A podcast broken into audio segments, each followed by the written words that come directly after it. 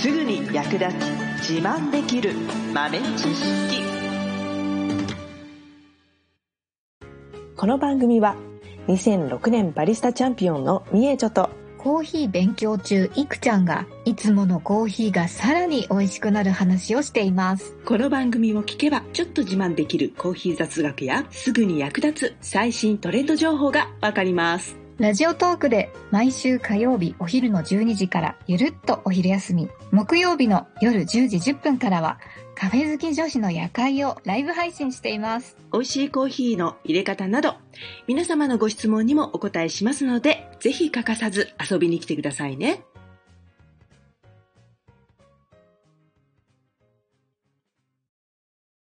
みーちょ先生、はいあの、なんかめっちゃおしゃれなもの見つけちゃって、うんそれが、うんあの、ケメックス、はいケメックスってやつ、うんうんうんあるねえなんかめちゃめちゃおしゃれですよね、これ。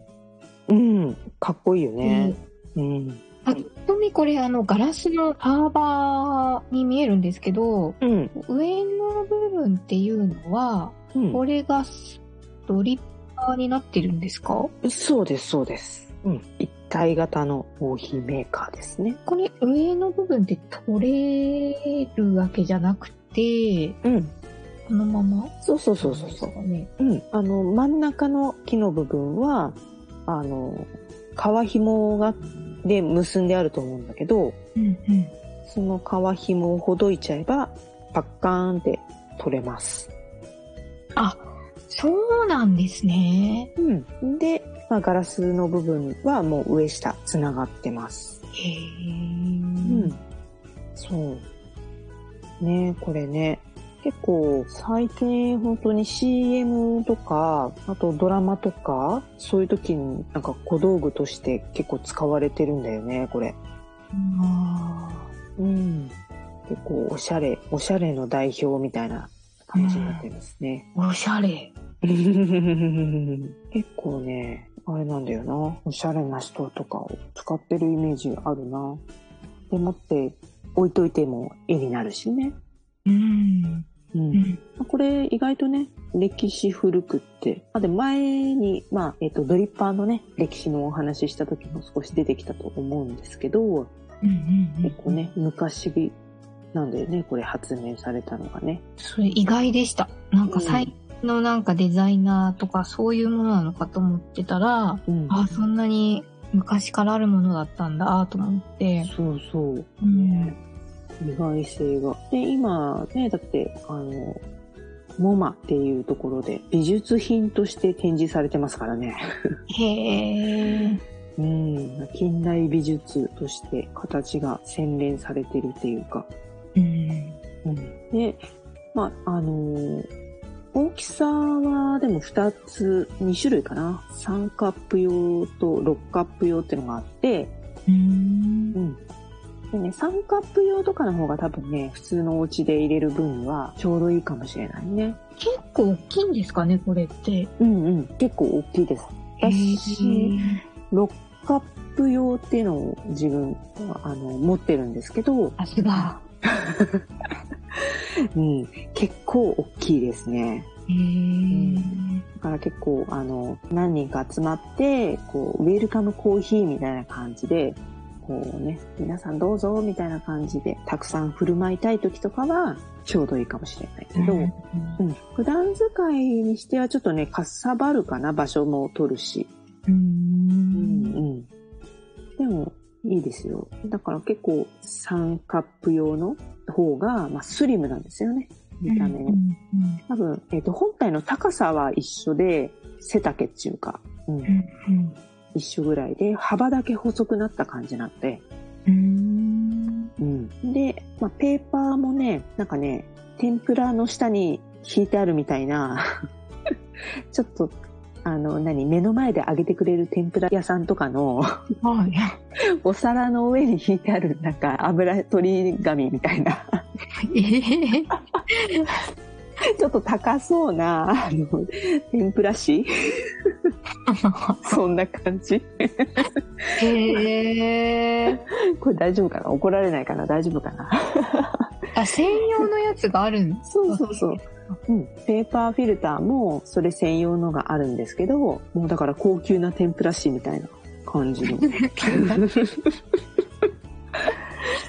うんあ、そっか。それをここの上にセットして、うんコーヒーを落としたらそれをうんパッて取って、うんで、注げばいいわけですね。そうですそうですなるほど。うんね、その紙もまたね紙を刺してる状態もおしゃれなんだよねへえ、う単なるねか四つ折りにした紙なのよ本当に、うんそうなんだ。うん、で、まあ、それをセットしてで注ぎ口のところだけ少しくぼくぼみというのかな、うん、あるんでであとはぐるっとこう真っ平らというかね斜面が平らなのであの他のドリッパーと違ってあのリブって言われるギザギザがないんですよね内側に。うん。うん。そうなのでフィルターがぴったりフィットするんですよね。うんうんコーヒー豆入れてお湯注ぐと、まあ、あの空気の抜け道が、あの、注ぎ口一箇所しかないので、こう、あの、お湯が通る時間がかかるんですよ。へえ、なので、結構ゆっくり入れられるので、結構あの、大量にもう入れるときは、結構ね、ジャバジャバお湯どんどん注いじゃっても全然平気って感じ。へえ、へえ、へえ、うん、そうそう。これガラス製だから結構熱くなりません、なんかコーヒー入れたらあ熱熱い熱ちちって感じです。ああ、そうです。まあまあまあ、そうですね。その部分は、その部分はね。でも、割と厚手のあるガラス製なので、 はい。うん。まあそんなにびっくりするほど厚くはならないと思ってるけど、私がちょっと厚さに、うん、対する感覚がバグってるってよく言われるから、よくわかんない。 暑いじゃんよくこんなの触れるねって言われるからよくわかんないけど私はあんまりそんなに感じたことがないだいぶ強強ですね、それは。手の皮は分厚いらしい だ多分大丈夫だと思うんだけどでもまあまんだから注いだりするとき持つときとか注いだりするときは木のところ真ん中の、あ、そうか、ここを持てばいいんですね。そうそうそうそう木のところを持って注いだりとかね持ったりとかしてもらうと。なるほど。そうそうそうそう、うん。まあ厚手でちょっとまあまあ丈夫そうなガラスなので、へえ。んそうただねちょっとね洗いづらいなとは思います若干、確かに確かに。結構入らなそうや。そうね細いねまあまあ細いねうんうん真ん中のところは結構細いのであの難しいかな難しいかもなあのよくね水筒とかを洗うような細長いブラシとかスポンジとかあるけど、はい。あれを持ってしても、多分し下が広がってるから、うん。隅っこの方まであんま綺麗に洗えないかもね。うん。だから、まあ、まあだから基本的には水洗いだけしかしてないんですけど、私も。ほうほう。うん。熱湯で湯水であげたらもう大丈夫かなみたいな。コーヒー以外のものは基本的には入れないようにして。うんうんで、まあ熱湯でもう、あの、すすいでって感じかな。うんうん、で気になる人はあそこまで気にする人はいないと思うけど水垢みたいなのがね残っちゃうのが嫌だなっていう方はあの生成水っていうのが売ってるんだよねあ、ホーム野球とかそ。うそうそうそうホームセンターとかはいはいはい薬局とかに完全なる H2O ってやつねはいはいはい。あれを最後に入れてで湯水であげる軽く湯すぐと綺麗に乾くへえ。知らなかった。これはね、私もやったことないんだけど、